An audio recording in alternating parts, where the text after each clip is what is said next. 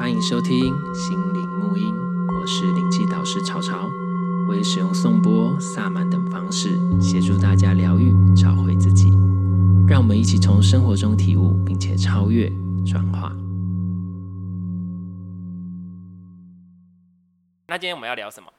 我们要聊很沉重的主题，教育、欸、也不会很沉重啦。我只是 我只在担心说会不会我们讲完之后呢，就是就是如果你不想听就不要听，我还是要再讲。我们很反骨，对，就是很反骨，就是我们没有在造一般框架。如果你想要套一般框架的东西，你就去听别人。可是，拜托，我的节目本身也不是要给人家就是听了内心很爽的啊。对，我就是要来打醒你的。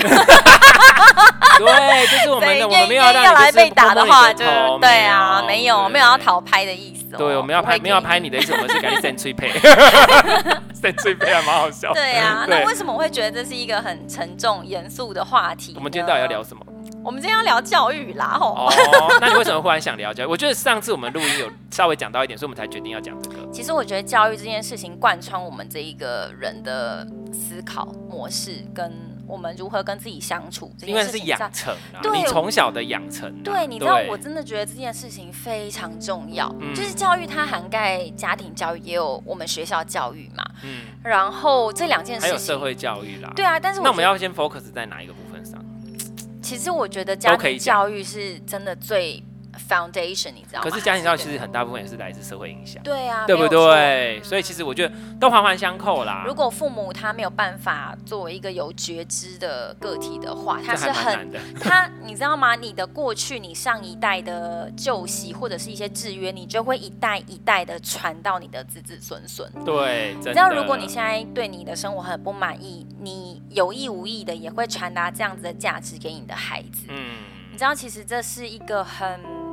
怎么样毒化的一个一个过程，啊，就是一个继续 毒害下去，继续遗传下去的感觉。对啊，为什么最近觉得对教育这件事情很有感觉？就是因为最近呢，我真的碰到还蛮多跟我平常相处不一样的人，思考模式对不对？对，跟人都不一样，给我好多 inspirations，然后我就会觉得哦，他们怎么会？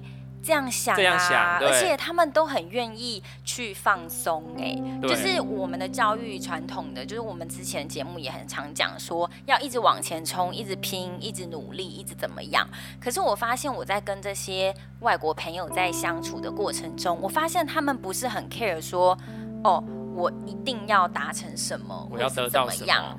对，反而他们会觉得说。哦，我这个人到底想要什么东西？那为了达成这样的事情，我可以替自己做什么？即使是选择一个科系，他们也会先从呃阅读一本书，慢慢拓展自己的兴趣，然后想要深入了解，再去找这样相关的资源，到那个教授的底下学习。他是真的想要去了解、跟研究、去学习，而不是为了某个目的。对，就是不是为了拿文凭混一个学位，功利目的，对，而那样子。其实我觉得很可惜的是，教育在我们亚洲的文化里面被变相的转换成一种就是功利主义下的一个。产物。其实是整个社会都是蛮功利的，我觉得华人社会都是这样，所以华人社会其实华人，你看哦，到华人到世界各个地方，其实都像比如我很喜欢去泰国嘛，泰国华人就是比较有钱的，对，对他们就是他们也很会炒房地产，炒房地产啊，会计算会干嘛，所以的确会很有钱，啊、的确很厉害，可是这是在赚钱部分，那可能都是商人或干嘛，你就知道其实在这个部分的确是蛮厉害的，可是就是也是因为太过于这样子，所以有时候真的是、嗯、那可是教育不是这个件事情，对，可是我们会变得连教育都是。功利主义就是，要么就是要获得好成绩，要么就是得到好学校，得到好学校之后，就是为了要得到好工作，得到好工作就是为了要赚比较多钱，到最后就变成教育只是为了获得金钱，或是获得什么？这是这个是真的教育要带给你们的吗？我觉得对啊。其实我后来也想想，其实这样的教育的呃不好的地方是，我们会把很多的选择都变成一个很粗糙的思考过程，就是说，哎，我一定要怎么样，所以我才可以得到什么？那为了要得到那一个目标，你就是会。不去顾及你自己的身体跟情绪感受，对，然后就是放在一边，就是一直把自己往前面一直 push push，然后 push 到后来你就是崩溃。对，简单点就是说，从教育的开始，你就已经，我跟你讲，我刚刚有一个感觉，就是我们其实以前最初的教育是为了让，因为也以前为什么要普及教育？普及教育是因为有的人他可能对一些知识或者对一些我们所谓的尝试或是一些现代的东西他不是很理解，所以才会造成一些我们讲说以前有一些奇怪的习惯或者是奇怪的什么，对不对？所以教育是为了让明智能够打开，照理照理说应该是让你更。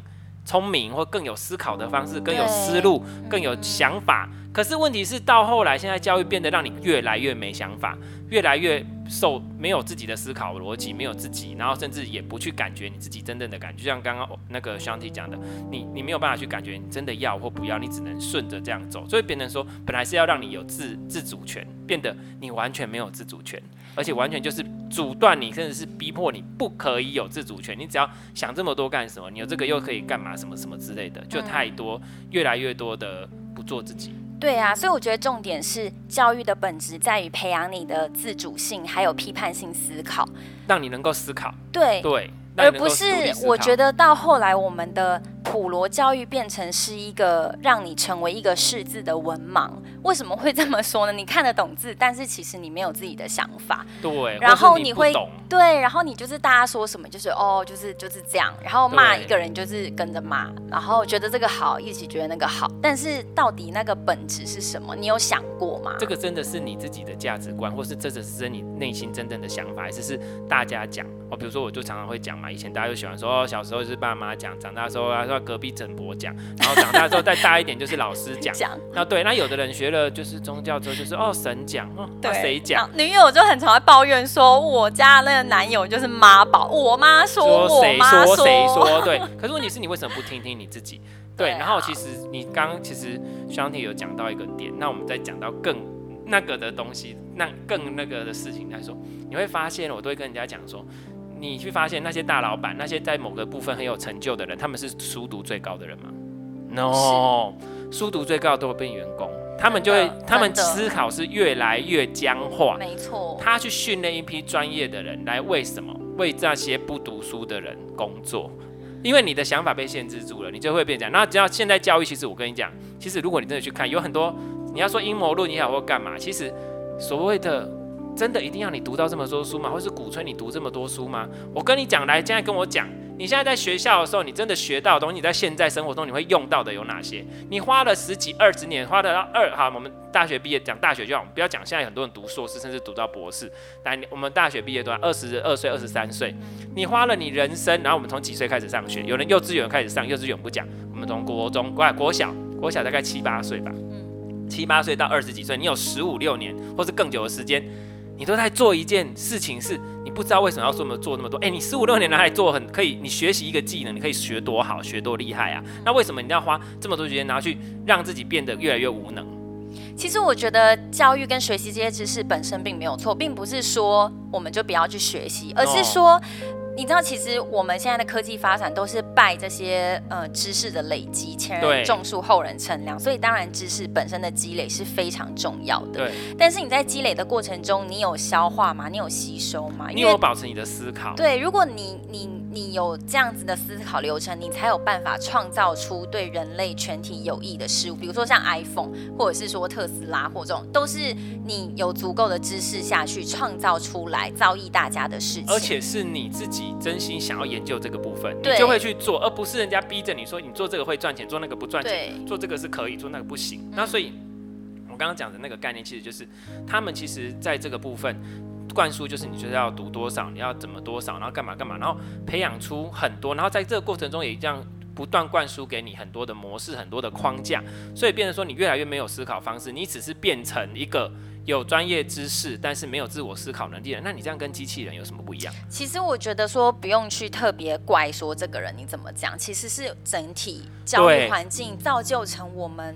变成这么限制跟紧缩的状态，对，所以这个是我们要去思考。我想要特别提到一个我自己过去的经验，就是我那时候在国外念，在美国念研究所，嗯、然后我印象很深刻的是，就是几几乎是每堂课，就是老师他都会要求我们踊跃讨论跟发言。哦，他可能这个跟亚洲国家完全不一样，对，他就是会丢出一个问题，然后因为其实亚洲。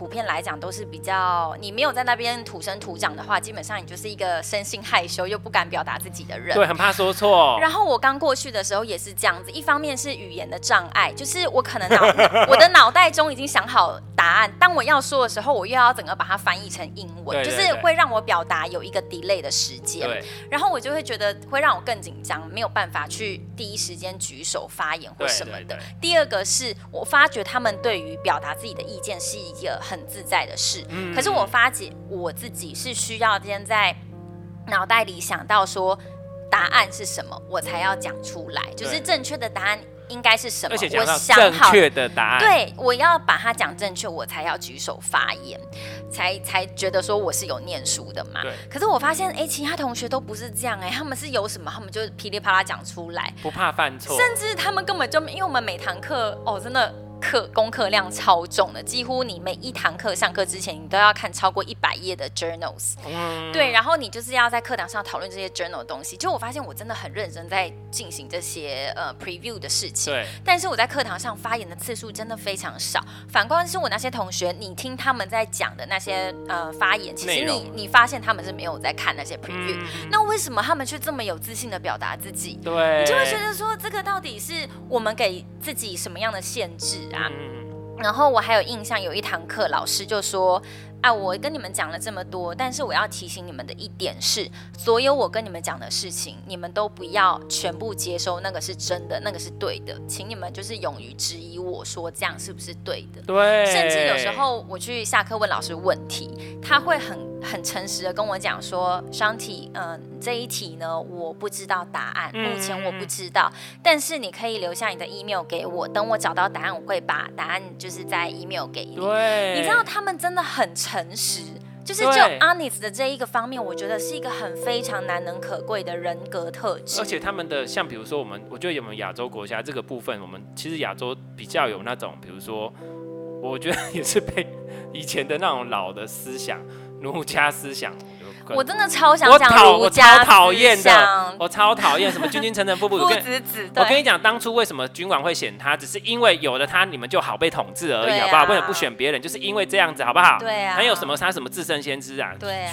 我跟你讲，那为什么不选择道家思想作为我们的教材呢？因为这样我们的人生就会变得因为更了解自己而不受控。控制。那政府需要这样子的人民吗？他需要的是大家都能够安守本分，然后做好你这个身份该做好的事情，就是你有你自己的位置，你就是做你的事情。我就是王，王就是不可以否认的，我就是永远的对。权威感，你知道吗？就是我们自己在学校教呃接受老师的指导的时候也是这样子。对，权威感。就是我们就反观，如果刚刚的例子回到台湾，我并不是说批判台湾怎么样，就是只想要分享说我自己经历的过程啦。就是如果把那样子的情形拉回台湾的话。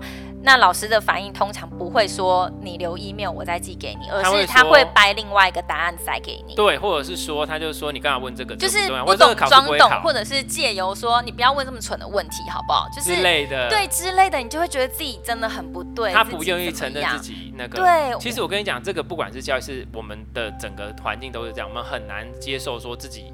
不行，尤其是如果你是在这个领域，像比如说我不要讲的，像比如说身心灵界也是这样，很多这样子的人，像比如他们就会问，就就问说什么什么，他可能就会给他随便掰一个答案就给给那个个案。可是我跟你讲，你你所讲的每一句话对个案都会造成极大的影响，真的是不要乱讲话。好，然后所以像我说他们讲说什么说，我说我说我不知道啊，他说啊，说我这样这样会不会这样？我说我不知道，你要自己决定啊。说 他们就是，我就说我不知道啊。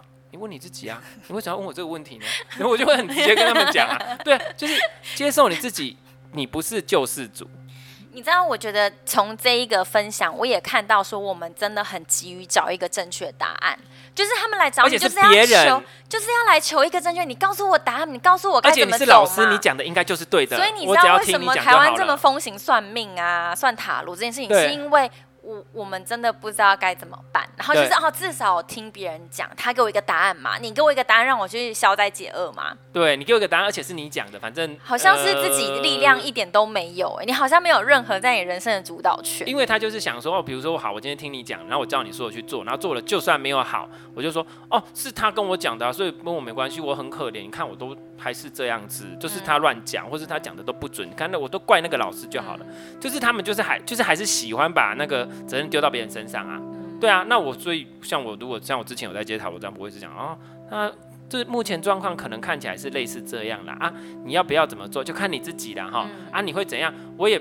我我都不会讲说你会来会怎样，我只会讲说你的心理状态是什么，嗯、所以推断会是怎样，但是我不会讲绝对。我跟你讲，没有什么事情是铁口直断的。我已经上次我们在讲那个那一集上面说，我有讲过，没有什么事是铁口直断。要是有铁口直断，就直接扇他巴掌。我来一我现在越讲越夸张了。只是说，因为真的没有什么是一定。他如果可是如果你自己被算的很准，那就表示你这个人。已经在你自己个人的模式里面太受到控制，你一点都没有跳脱的能力。没错，你完全没有成长，所以才会这么准。对，才会那么准。所以这要另外一部分。好，那是我们拉回来教育的部分。所以教育一开始是要让你有思考能力，有判断能力。所以我们反而应该去反思说，一开始你在看待教育，我觉得这个是我们亚洲社会本来就看待教育，或是看待整个所有的事情，本来就是一个比较功利的社会，比较而且以前就被灌我们灌输讲的“勤有义，习武功”，就要努力怎样的、啊，别人家讲说什么悬梁刺股啊，就一直在鼓吹这些东西。所以你就会一直灌输说，我就是要怎样怎样怎样，我要光耀门楣啊，然后科举制度，科举制度也是造成一个大问题。对，那这个科举制度当初不是不好，科举制度我刚刚讲错，制度，对，制度，我讲的太太快了哈，科制度，科举制度，大家要吃饭？科举制度它不不是不好的，它其实当初是因为以前是。我们要知道一个事情的来龙去脉。他以前其实是为了，因为以前是世袭嘛，一些贵族世袭，然后为了打破，让一些底层的平民百姓能够有机会能够上位，所以才实行了科举制度。所以科举制度当初的利益是好的，它是要让你能够展现你自己，你有机会能够翻身。对，那其实这是一个过程。那其实那可是现在我们就发展的太过头，就变成说事事都以考试、以竞争、以比赛、以这些东西，好像来肯定你这个人是怎样是怎样。如果没有这些，好像对啊，而且我觉得我们教育，我个人的体验中也是把我变成一个不敢犯错的人。为什么？嗯、因为你知道我们在考高中、考大学，你都只有那一次机会，一次定生死。好了，可能到后来他调成成两次，一次学测，一次只考。对。你有两次机会，现在是不是又改了？我不知道，我不知道的。我们对对对，我们在讲我们那个年代的事情。对 对，对，然后你就会觉得每次去参加那种考试，你压力都非常大，因为好像就是要把你过去三年所学的东西，今天就是要表现最好。对对，那你就会觉得压力超紧张的，就是同时要很紧张，同时要脑袋很清楚的去解题。对，然后你就觉得那个过程真的是。你知道，就是变成一个很限制自己，然后又让自己处在一个很紧绷、不敢犯错的一个情境下长大。对我觉得真的好可惜哦。就是为什么我们不愿意给自己一个一个空间去放松呢？OK，还有一个问题，就是因为大家觉得万般为下品，唯有读书高，高所以都觉得大家就是要去考试，大家就是要升学，大家就是要干嘛？可是其实说实话，真的有很多人，他是我跟你讲，会读书不代表你聪明。不会读书不代表你不聪明。其实我们看到很多人他不读书，他工作成他成绩不好，可是他非常聪明。那其实我们就要看教育的本质是什么。因为你刚刚说的会读书这件事情，我马上联想到，因为我们现在的教育提供的就是一个背诵的机制，就是你基本上你就只要记越多东西。还有还有就是还有还有一个东西就是科目，就是。像比如说，我们有初初中高，其实国国中、高中其实都是一样的科目，到大学可能会换嘛，对不对？嗯、那那可能就是选择。那我们现在先讲到义务教育，哎，义务教育现在是要高，哎，国中、高中。高中还是国中，我忘了。高中啦。对，现在已经到高中嘛。以前我们那时候就是高中了。我也忘了，因为你知道我离高中太久。哦，我的年代跟你有。对，哎，我跟你讲，我自从辞职之后，我觉得那些东西都是上辈子的事情，我真的忘光。我全部忘，几乎忘光，你知道吗？那你现在认得字吗？我认得字，对，只是有点不太记得，没有开玩笑的啦。咱家有打字嘛，这就是。你看科目都是统一的，什么都是统一的。然后等到你去读大学，我跟你讲，如果你去读大学，从这一刻开始，你去选择你想选择的，因为大学开始照理说你应该是为什么交代？它应该是你可以去往你想要的方向去精进的嘛，对不对？因为什么说高中以前，其实大家都是学的东西都差不多。对，那当然在那个时候的考试什么，一定是这个东西对你来说比较擅长，对他来说可能就不擅长啊。所以你用这个去判断说他的程度好不好或什么，其实本来就是有问题的。那可是没办法，就是要先以。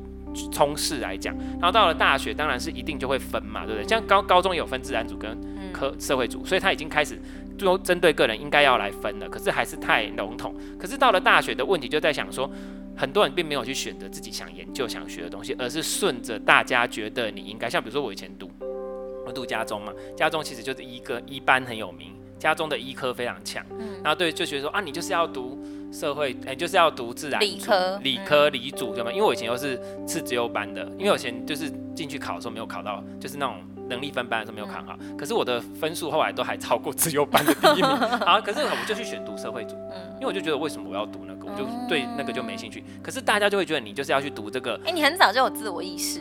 不是，我跟你讲，可是也没有到很有自由，所以他会还要去读警大，因为那时候社会社会组第一，基本上第一志愿通常都是律师嘛，嗯、都是法律系嘛，对，对不对？嗯、可是我又不喜欢，嗯、对，然后我想说那时候读警察其实也是你跳入一个更限缩的环境，因为我那时候就没有，我那时候只是想说，因为我工作，你知道那时候也是一个极度的功利主义，就觉得说工作就是为了之后有饭吃。那我要有饭吃，我干嘛去考律师？律师之后还要考那个律师的执照或干嘛？而且出来还要干嘛干嘛，就很麻烦。嗯、那我倒不如就找一个有稳定工作的，收入也不错的，这样，然后说我也还去当警察，所以也是蛮现实的，因为没有看到去研究我想研究的事情。嗯、对，所以这个其实是我觉得，其实在教育东西可以探讨到很多啦。我们现在只是就一般我们现在看到的部分，所以其实就会造成说大家的。东西都一样，看法都一样，或是说给的教材都一样，而且就像刚刚想起做一个重点标准答案，嗯，可是有很多东西其实我们到了，可是其实也是有啊，我们到大学是不是开始会有申论题？对啊，对不对？可是其实申论题很多时候都还是有一个比较接近的标准答案，对啊，对，所以就是一个，可是这个世界是非黑即白，你不是不是非黑即白，对，它是只有一种想法嘛。你知道吗？我后来有最近有上一门哲学课，然后那个老师就说，对的答案不止只有一个。对，你知道吗？真的是这样子。对，对啊，你你如果能够有背后的逻辑，你怎么用什么样的角度切入，那都是对你来讲是正确的。而且我在听的人，虽然那不是我的立场，但是我也接受，因为你背后的逻辑性跟思考力是，而且是我是我没有看到的面向。对啊，这个就我刚刚想到什么，你知道吗？其实。我觉得我等下可以讲这个嘛，就是最近讲疫情的事情，最近疫情的事情，我讲一点点就好了。嗯，好，最近疫情，我不是有录过这一集，对，但是我没有讲到这么 over，没有，不是那么多啦，不听就不要听，不接受就不要接受，好不好？大家一直着重在感染数这件事情上，然后可是其实是，那我们去思考一下，可是感染数其实它一定会感染，因为我们这个部分我们都知道它很容易传递，对不对？然后你要说你要怎么，还有变种病毒，对，什么什么什么鬼之类的，好，这个我如果之后要讲，我们可以来讲一集。好，然后这些东西什么变种，可是变不变种，那是因为你从现代的主流医学的角度来看，它叫做变种。可是如果你传统医学来看，不管阿育吠陀，好，比如以中医来讲，就我跟跟上次那个那个一些医师谈过，他就说，其实照中医来讲，它其实为什么叫做变种，是因为节气在变，它就会变。季节在改变嘛，所以是同一种东西它在变，你懂我意思吗？可是就现代医学就觉得它是变种，可是其实不是，它没有变，它的本质都一样。所以在中医来讲，你只要就本质上面去改变就好了，去去做去做那个就好。那这个有机会我们再探讨。我现在讲一点是大家着重在感染数这件事，可是我们看到那感染数之后，那死亡数呢？然后死亡数，那我们来看一下死亡的人都是哪些，对不对？包括最近有人打了啊，这不要讲，不然等下大家说又不鼓吹大家去做这件事，反正你自己的选择，你要干嘛都是你自己的选择，只是说。就感染数这件事，那其实我们发现真的会致死的，或是造成一些比较严重，其实就是本身身体状况就很不好的人，嗯、对不对？所以我们应该要去。提升你自己的免疫力，跟你自己的对啊，最本质的是自己抵抗力。对，他你的生活方式，你是不是长期熬夜？是不是长期不好好吃东西，或是吃一些不健康的东西？这些东西才是造成你身体不好的本质，嗯、而不是要再去依靠任何外在的东西。其实这也是现代医疗的窠臼一个带来的毛病啊，因为我们去看病，就是因为我们想要寻求一种药，可以马上解决我们现在身体上的。对，然后我就不需要，我就不需要花时间去看我为什么会有这个病。的病因一样不负责任呢？对啊，不负责任，你对你自己身体不负责任呢？那所以你就想哦，我只要有，反正我就是好，心态好大家就说，我只要打这疫苗就这样。可是疫苗其实它有讲，它不是让你不感染，它是让你比较不会重症而已，所以也没有什么用。那你把自己本来身体顾好，你就不会重症的啊。那所以你到底在做什么事情？把你身体顾好。那来，我现在讲的点就是说，我们不同的思考模式。诶，那如果以这样讲，就是啊，那它只能防治的，就是说尽量不要感染，尽量不要感染。可是问题是我们后来知道，清冠一号也出来了。中药的介入也知道了，像我有听过，就是就是实际的例子啊，已经重症啊，重症就是怎样都没有办法好啊，然后再好不容易愿意放手让中新冠一号或中药下去用啊，一个礼拜重症哦，一个礼拜就是整个阴性出院没事，然后还有进加护病房两个人同时进去，然后进加护病房就是十字会的两个同时进去，然后只有一个没有那个，然后另外一个只是用中医就是远距线上看诊，一天出加护病房。那所以简单来讲，他不是没有得治，只是说用过去的那种你去压它的方式，它没办法治。可是如果你愿意用自然的疗法，让你的免疫力可以提升或干嘛，你是很简单就可以治好，就像你生病感冒一样，甚至比感冒的期程更短。那如果好，今天有一个病，你感染之后，你有可能自己哎、还有很多隐性感染者啊。对不对？他可能没有症状嘛，也没有什么了，可是他就感染，然后自己又默默好了，不是很多出现这种人嘛？身边一定很多这种人。然后，既然如果一个东西他自己有可能本身会好，然后第二个呢，如果吃的药呢又很快一个礼拜之内就会好，那你为什么要在意说它这么会传染啊？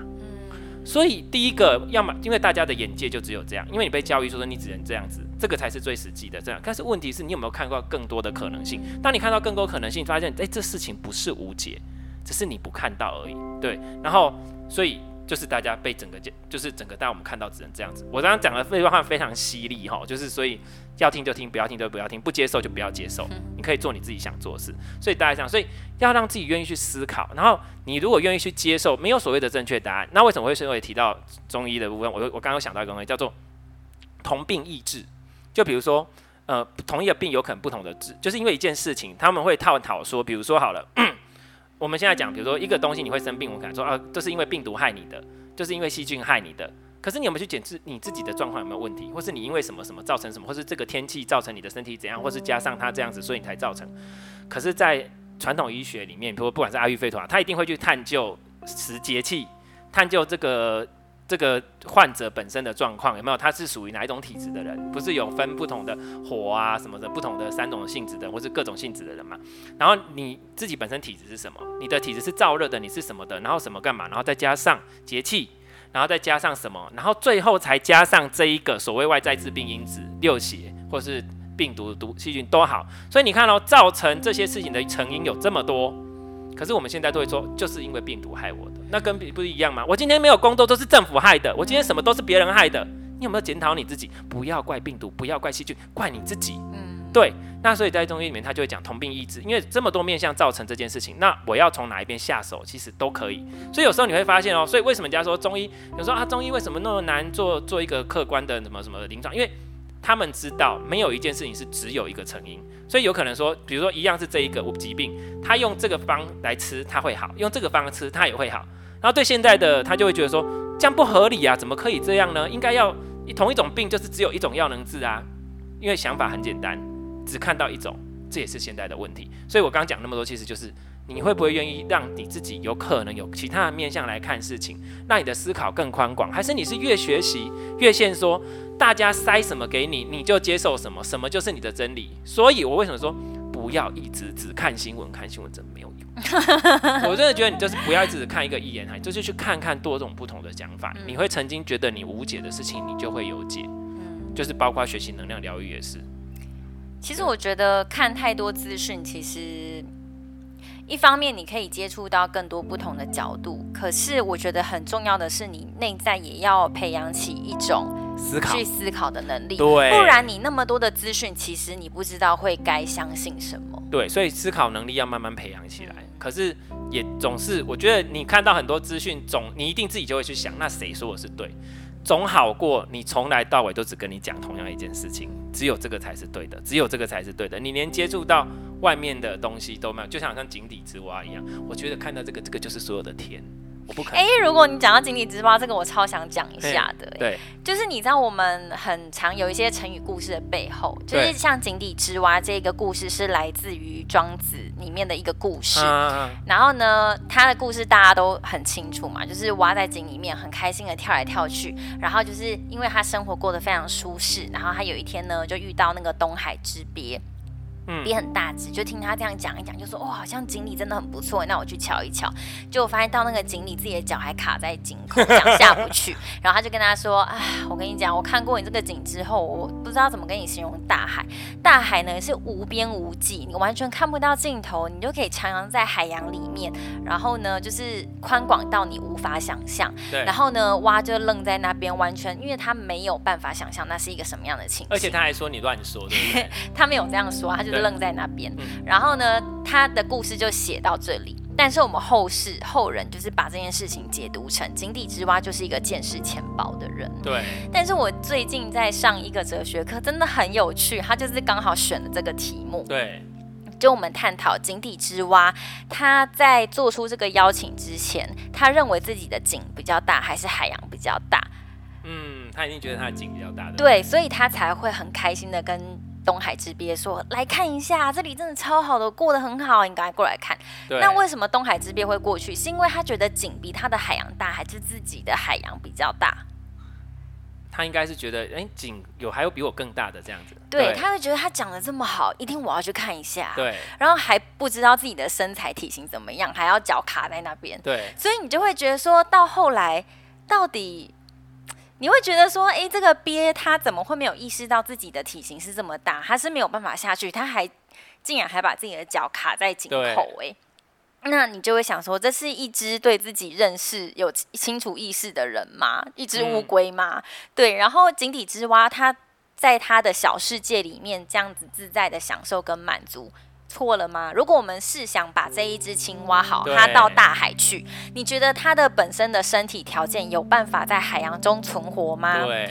对，所以，我们有时候，我们后人把这个故事解读成井底之蛙等于见识浅薄的人，但是我们缺乏了一个更细腻的思考，说到底蛙它适不适合在海洋生存？那鳖它真的是一个这么满足于自己徜徉在海里的人吗？如果他真的是一个很有自信的鳖，他为什么要自己脚卡在那边就落下说你看？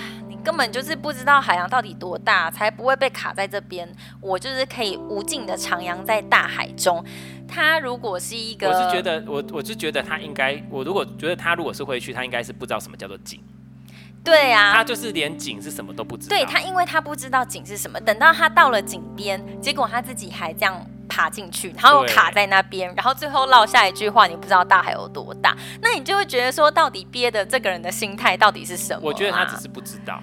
如果是我啦，我自己会觉得他只是不清楚说井到底是什么，他去看的。那可能他，我觉得他可能哎、欸、不知道，其实自己是过过得还不错，或是比较那个。然后另外一个，我觉得他有可能是，他可能也想看看哦，原来还有比海更大的东西啊。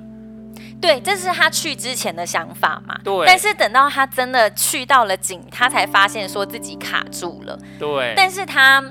我们其实很有趣，在那个哲学课的思考课，到后来我们讨论的结局是，我们觉得蛙呢，这个井底之蛙，它从原本的很自大的状态、很自满的状态，变成有点自卑，因为他不知道原来有另外一个世界是海洋。对对，那他就是愣在那边，一句话都讲不出来。可是。鳖呢？这个人我们原本觉得他是一个呃，就是一个比较自卑的人，因为他不知道井是什么，就觉得我想要过去爬过去看一下。结果看到之后，哦，也不过这么小嘛，他就变成一个自大的人。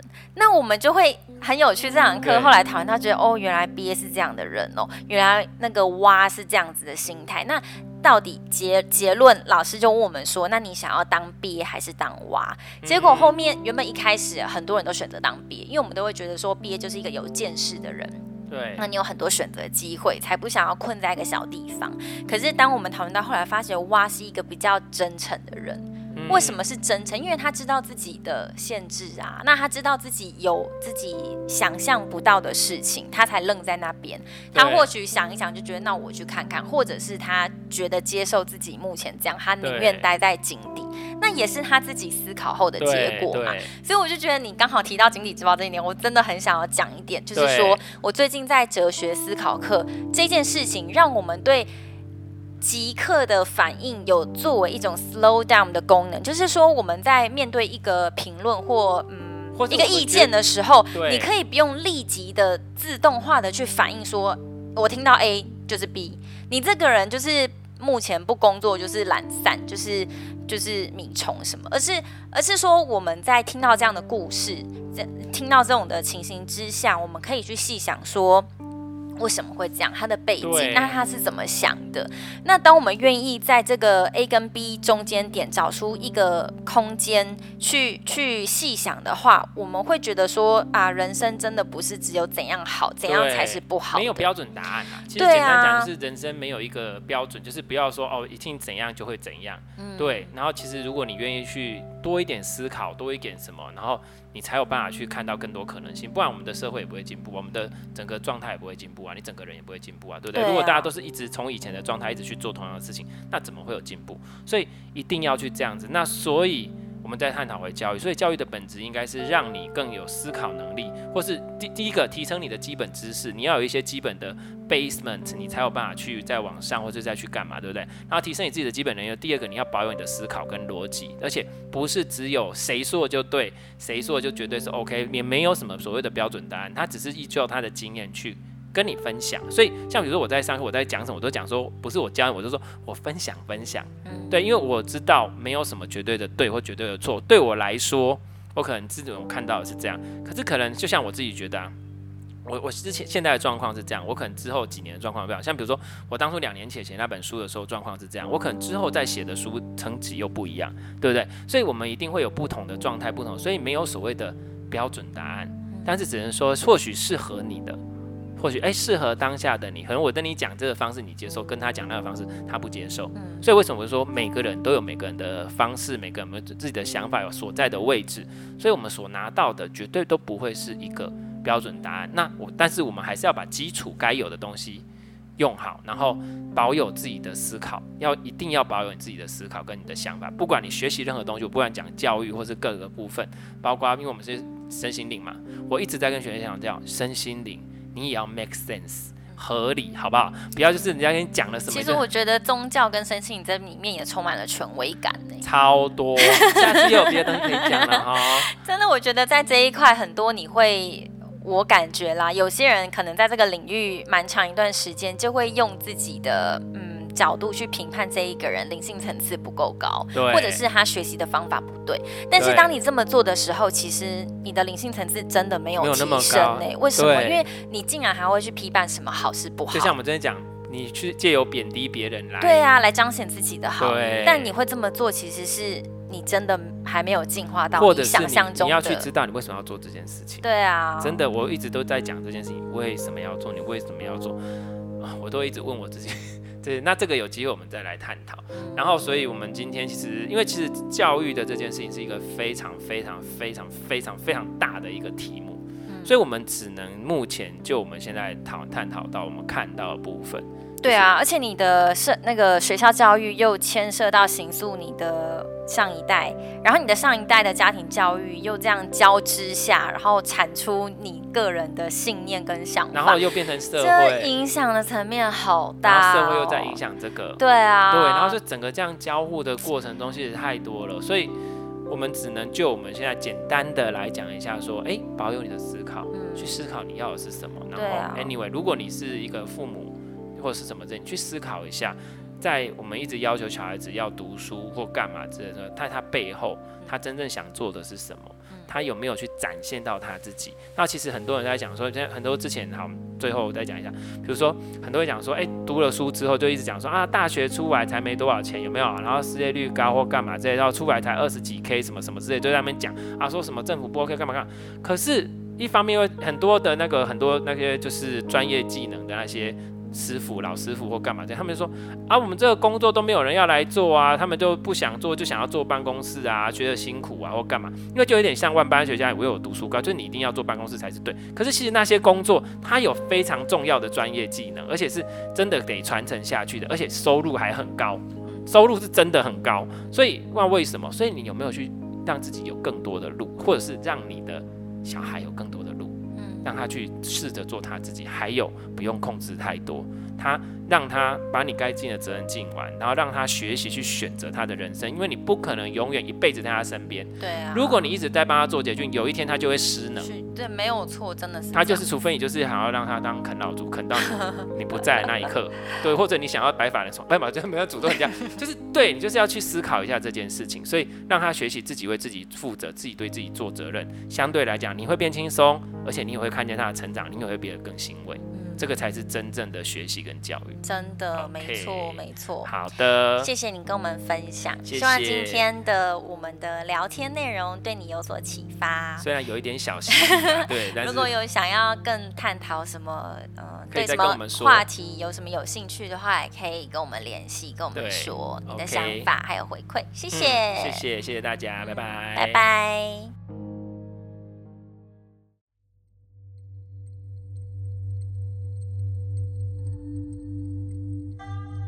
对于节目内容、身心灵疗愈，想了解更多，欢迎到脸书粉丝页“西和沐音身心灵疗愈工作室”与我们联系。